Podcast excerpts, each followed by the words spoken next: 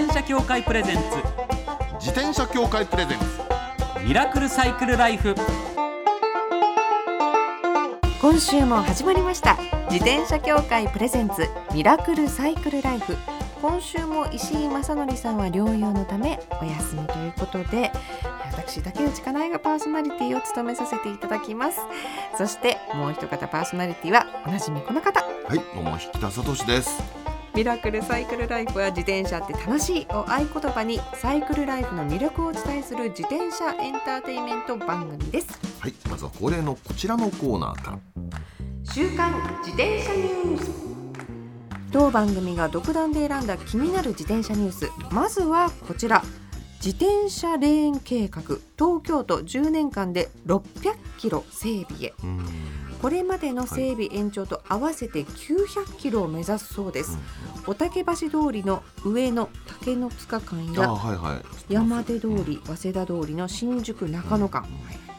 区部と多摩地域を結ぶ東八道路などで整備を計画。はい道幅が潤沢にある道路はあまりないのでどのようにして確保するかが難しいと担当者は語り自転車がスムーズに通行できるよう路上駐車対策や荷下ろしのための代替スペースを確保する検討なども必要になると東京新聞は伝えています。うんなかなかねこの話って難しくてね、うん。あのこれまでもねずいぶん自転車レーンの整備っていうのはやってきたんですよ。はい、だけどねあの道によってあのケースバイケースっていうのはすごくあってねうん。なかなかねあの自転車がずーっと通ってあの、うん。快適で安全っていうところをね作るのが難しいんですよ、まあ、中でもね、あの思うのは東京都内を走ってる人は分かると思いますけどあの自転車マークがあって、はい、でピクトグラムこっち向きですよっていう。そうそう、はい。矢羽のピクトグラムがこうあってでそういうところにあのーやっぱり車が止まってるでしょ。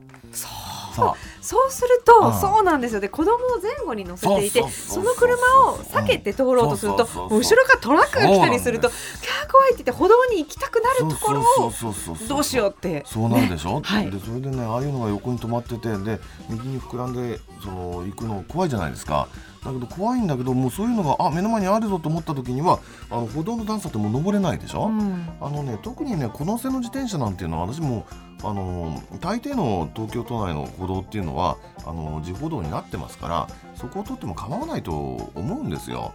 自歩道っていうのはその徐行であればそこを通ってもいい歩道のことですから。ね、いいと思うんだけどでも本来はね自転車はここを通るっていうのは車道なわけでで車道の中にちゃんと自転車のマーク入れて、えーここですって専用レーンなんかも用意してあるわけだからそこを通りたいんだけどなんかねやっぱり駐車車両がずっとその対策ができてないわけですよ。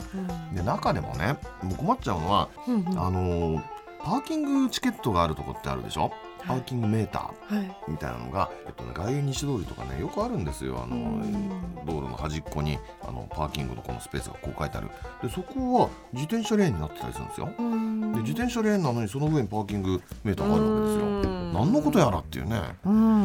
うん、そういうのをねちゃんとしっかりあの把握してほしいなっていうのはねすごくありますよ東京都。改善されていくんでしょうかね。でも今回この10年間で600キロっていうのは、このエリアどうです？上野竹の塚とかあとこう新宿うん、あのねえっと需要が多いというかそう今のところねこのおたけ橋通りなんてそうなんですけどあの路肩が割合空いてるんでうん自転車レーン作りやすいとこなんですようんだからまあいいのかなっていう感じだしあとねあのあそこ白山通りなんかはねあの自転車レーンがスーッと通ってで駐車スペースが自転車レーン以外のところにねちゃんと分けておいてあるんですよ。でこういうのができるとあいいなと思うの。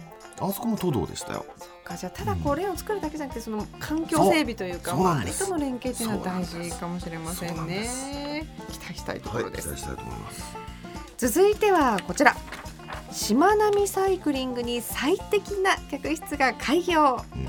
開業したのはスーパーホテル今治一部の客室に自転車用のスタンドと壁掛けを用意しているため愛車を持ち込んで宿泊ができます、うん。オープンテラスには自転車のメンテナンススペースを設け、愛車を横に置きながら街の雰囲気を感じて過ごすことも可能。さらにパブリックスペースのプロジェクターで近郊の魅力を伝える動画を投影するほか SNS の投稿画像が映し出されるデジタルアートキャンバス画面なども導入されていますスーパーホテルってあの関西を中心にしてあるあの結構リーズナブルで清潔なああのチェ,、うん、チェーンでしょ？えーそれを自転車を自分が持ってってうん。壁掛けにうん。かけたりしてメンテナンスもできる。どうでしょいやいや本当にねこういうのはいいなと思うんですけどまあこういうね試みっていうのはいろんなホテルでやってたりするんです実は。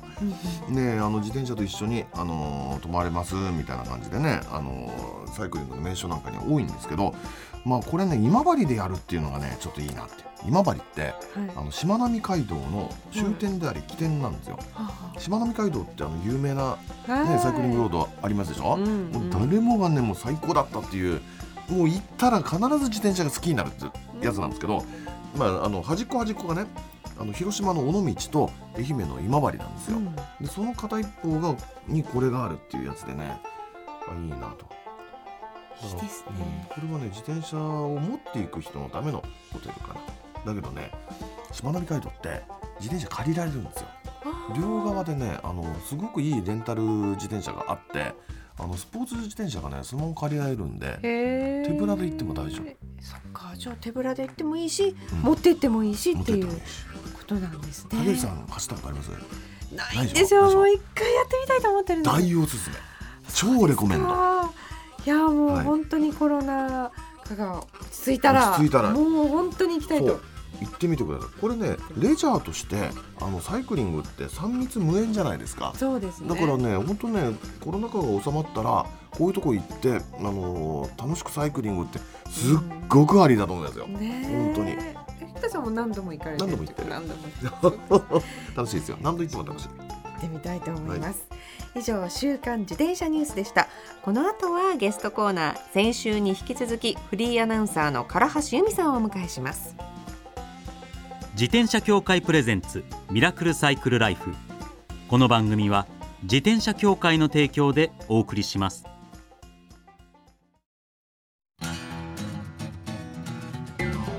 自転車協会からのお知らせです。街ではライト自体がついていない自転車やブレーキをかけてもちゃんと止まらない自転車を多く見かけます。これって安全面から考えるととても怖いですよね。そこでみんなが安全な自転車に乗れるよう自転車協会では自転車安全基準を定めました。そしてその基準に適合した自転車にだけ貼られるのが BAA マークなんです。自転車活用推進法のベースになっている交通政策基本計画では BAA マーク自転車の普及を推進することも謳われています。つまり BAA マークは国も認めた自転車の安全安心の目印ということですね。自転車をお買い求めの際は BAA マークが貼ってあるかぜひチェックしてみてください。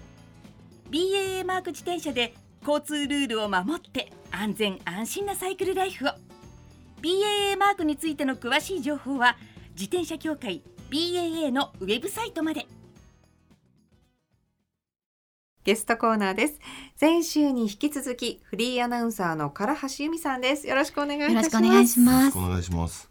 なんかおはようございますって感じがしちゃうんですよね。あ、唐橋さんサンデーのそうそうそうそうそうそう。もう日曜の朝といえば。朝。ね。本当に。あ、ありがたい。ですよね。ございます。では改めてプロフィールご紹介いたします。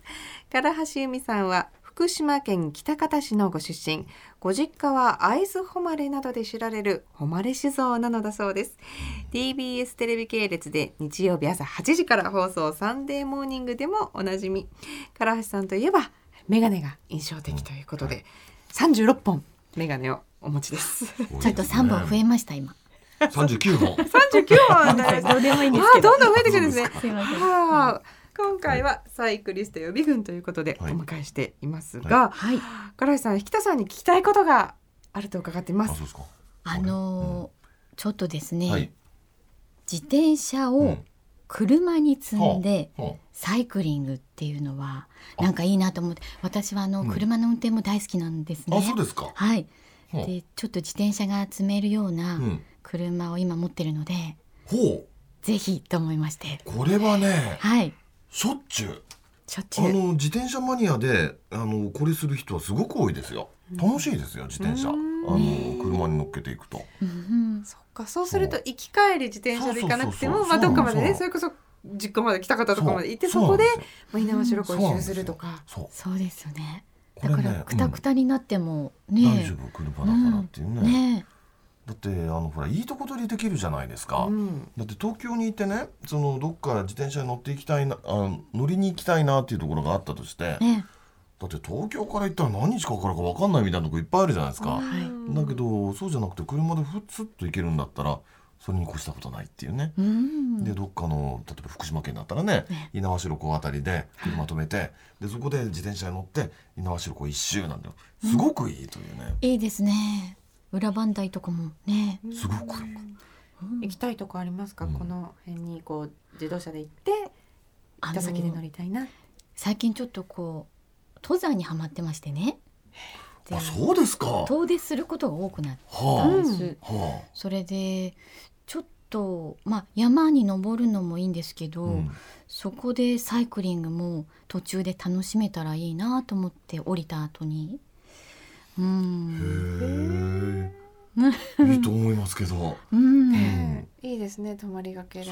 今じゃあ登山してるのよ。車で行って、はい。そこから登ってで降りてはい。でうん。また運転して帰るっていう。へえ。はそこで泊まったり食事したりとかをするんですか？キャンプのよあうなあの山小屋に泊まったりもしましたね。うあん。へえそうなんだ。いやもう本当、うん最高ですね登でしょう山ね。いや私も好きですけど 似たような感じで言うとねあのアウトドアのマウンテンバイクなんてぴったりなんですよ。あの登山するとこと同じようなあのトレイルっていうのがあってでそこを自転車でダーッと走っていくなんていうのもすごく楽しくてね。ああうん、そうか。車で行ってってのありですよね。ね緑の中をずっと走れるってことですもんね。そそうあの割とねスキー場が多いところってねあのマウンテンバイクのコースがあるところって多いんですよ。あの冬はスキー場でで夏はマウンテンバイクでみたいなことでやろうとしてるところが結構ありましてね。うん。どっちがいいですか？舗装路か舗装路じゃないじゃあこう山道を行きたいなっていう感じ舗装路じゃないところもいいですね。魅力的ですね。ねうん。え今まで長距離をこう回ったり乗ったことってありますか？自転車でですか、うんかな。遠出した？とかどっかこう一周したとあかそれはあれです。沖縄のあの慶良間諸島の赤島っていうところがあるんですね。本当にもう海がそこだけの色のなんかケラマブルーっていうような本当にもう透明度の高い海なんですけどその島であの自転車を借りてちょっとこうまあ一周って言っても本当すぐなんですけど、うん。そこでこう島の周りを走って、うん。いろんなお店とかあの海浜辺を寄ったりっていうのはん。すごく楽しかったですね、あれは。うん。島一周ってねね。いいんですよ。うん。私も大好きで、えあの淡路島一周で先々週お話したあの話みたいなこともあるし佐渡島一周とかねあれきついんですよ佐渡島。あ200キロあったりして。で一番身近ではねあそこがいいの。あの伊豆大島、景色を見ながら漕ぐ風を受けながら。っうていうのは本当気持ちよかったですねなかなか。う、うん。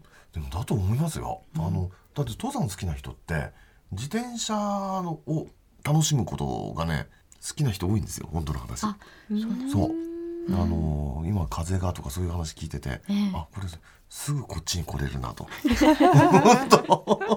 ようこそって。ようこそですね。ウェルカムというですよ本当うん確かに。そうだから山に登ってその頂上で飲むコーヒー、うん。お湯を沸かして飲むコーヒーは本当最高です最高ですよね。えーあご自分で道具を持ってて沸かすんですか、そうなんですへえでいつかはその自転車に、あのいろいろ積んで、うん。でキャンプにマジですか？っていうのもしたいなと思いますね。今寝袋もあの寝袋もあのテントも買ったのでちょっとそれを本気ですか？えそういう人はいます、いますよ、そうもうですよね。昭和のサイクル野郎ってみんなそうだったんですよ。ああ私子供の頃そうだったの。自転車に積んで、そねどこに積むんですか、ねどこに積む？う 前後のタイヤあるでしょ？はい。前後のタイヤの横横つまり合計4つ。はいはい。あの横横横横。ね。サイドバッグっていうのをつけるんですよ。はい。でつけてでそそこに寝袋でもくくりつけたりとかテントくくりつけたりとかしてで走ってってで私がやってた時代なんですよ昔だから大学時代とかね、その頃はねまだ時代が優しかったからねあの田舎のね山の上の、えー学校なんか小学校なんかがその夜になると誰もいないじゃないですか。でそうするとねその運グラウンドに運動場にそのテント立ててそこで寝るわけですよ、ウイスキーでも飲んで。あら。朝起きると「誰だべ?」っつって。小学生たちが取り囲んでたりするわけ。今度ドイツだ？そうそうそうそう。楽しかったなーっていうね。あ楽しそう。想像するだけで。ねじゃあもう道具は揃ってるからうん。いつか積んではい。行きたいっていうことですね。うんうん。いいですねあの自転車のこの座るえっと、ん。サドル、うん。サドルが優しいものってあるんですか？今あります。あります。ありますか？じゃああねのスポーツ自転車ってサドル痛いんですよ、はい。で痛いのが嫌でしょ？当たり前だけど、はいはい。今ね真ん中にスリットがこうあって周りがあの柔らかいタイプだとか、いっぱい出てるんでねあ選んで乗ればお尻痛くなく乗れますよ。おお長時間でも、うん、長時間でも。それからね裏技で言うとねあ。あのあんまりこれおすすめじゃないっていう人が多いんだけどママチャリのサドル。ああれをねスポーツ自転車につけちゃうの。そしたらものすごく楽えー、ママチャリサドルはね偉大ですよそういう意味では。確かに普段何も感じないというかもう自然にフィッまあトしてる感じ。そうでしょ？であれもそのままスポーツ自転車に乗っけちゃえばまあ重くなるんだけどううんん好意的ですよ本当に。バネついてるし。知らなかったです。キャンプに行かれた暁にはまたねあの教えていただきたいです。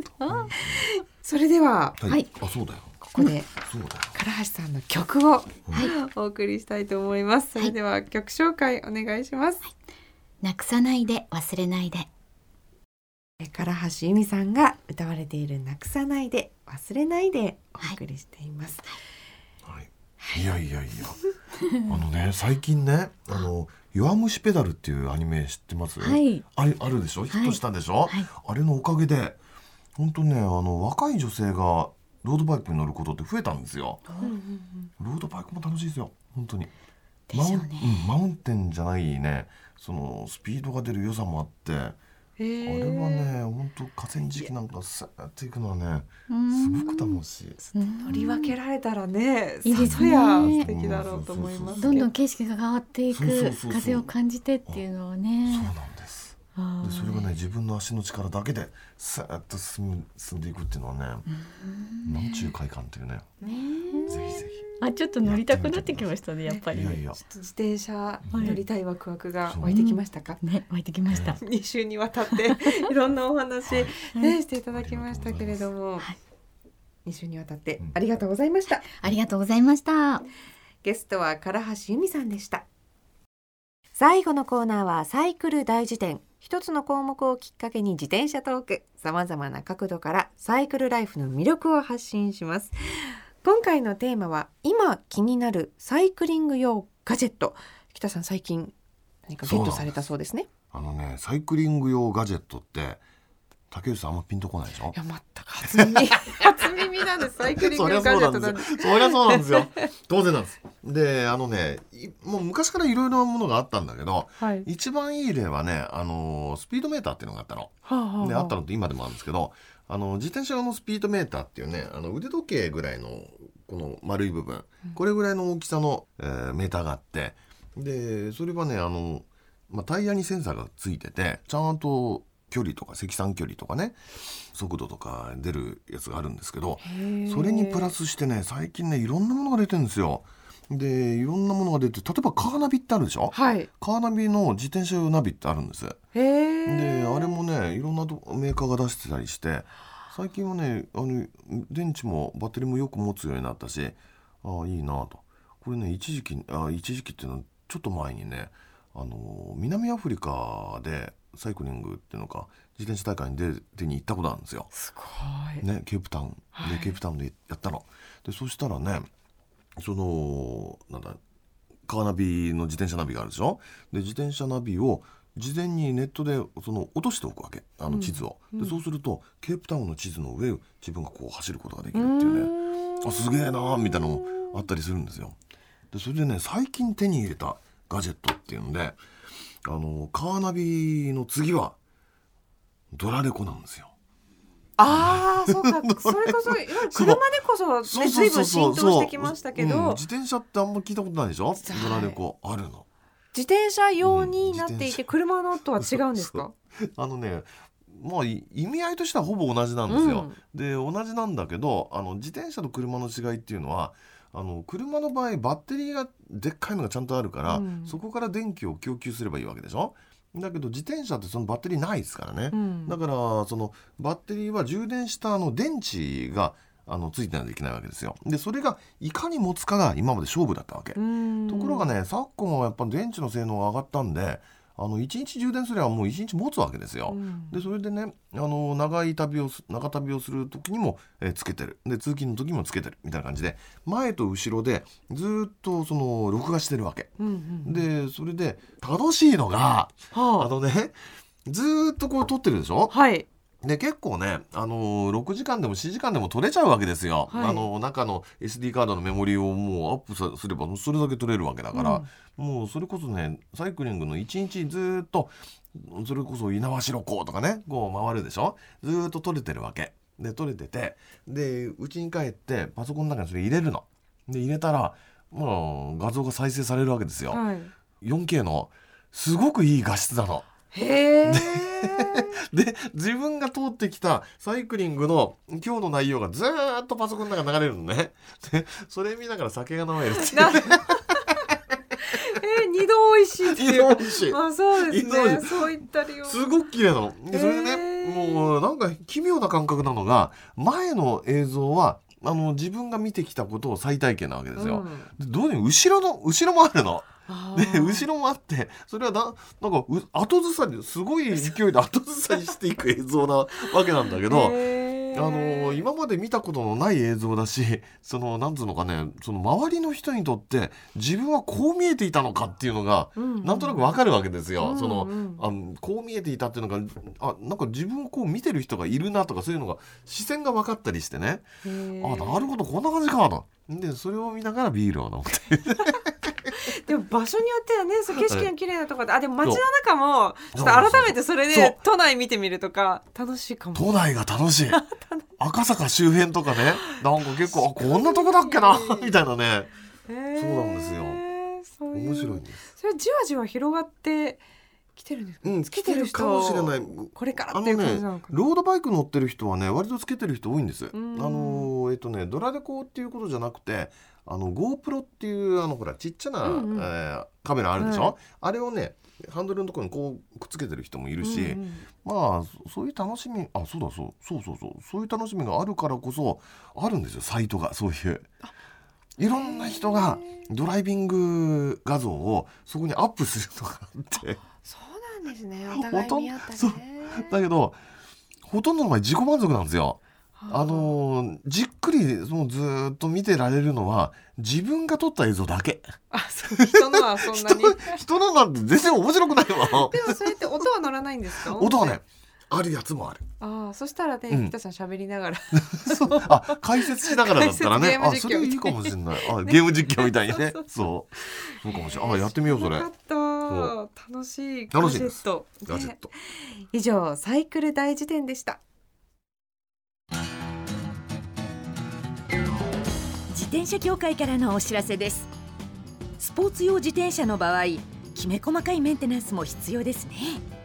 だからしっかりとした技量や知識を持ったスタッフのいるお店でお買い求めいただくことがとても大切なんです。そこで誕生したのが SBAA プラスです。この SBAA プラスとは一定の実務経験と十分な技量を持ち自転車協会主催の試験に合格した販売者の方にだけ認定されます。今回制度が一部改正になり認定者にスポーツ用自転車安全整備基準に基づいた整備を受けてもらうと SBAA プラスマークを貼ってもらうことができます。だから SBAA プラスマークはしっかりとしたメンテナンスを行った安全安心の証と言えます。SBAA プラス認定者のいるお店でメンテナンスを受けて快適なサイクルライフをお楽しみください。SBAA プラスについての詳しい情報は自転車協会 SBAA ホームページ SBAA- バイシクルドットコムまで。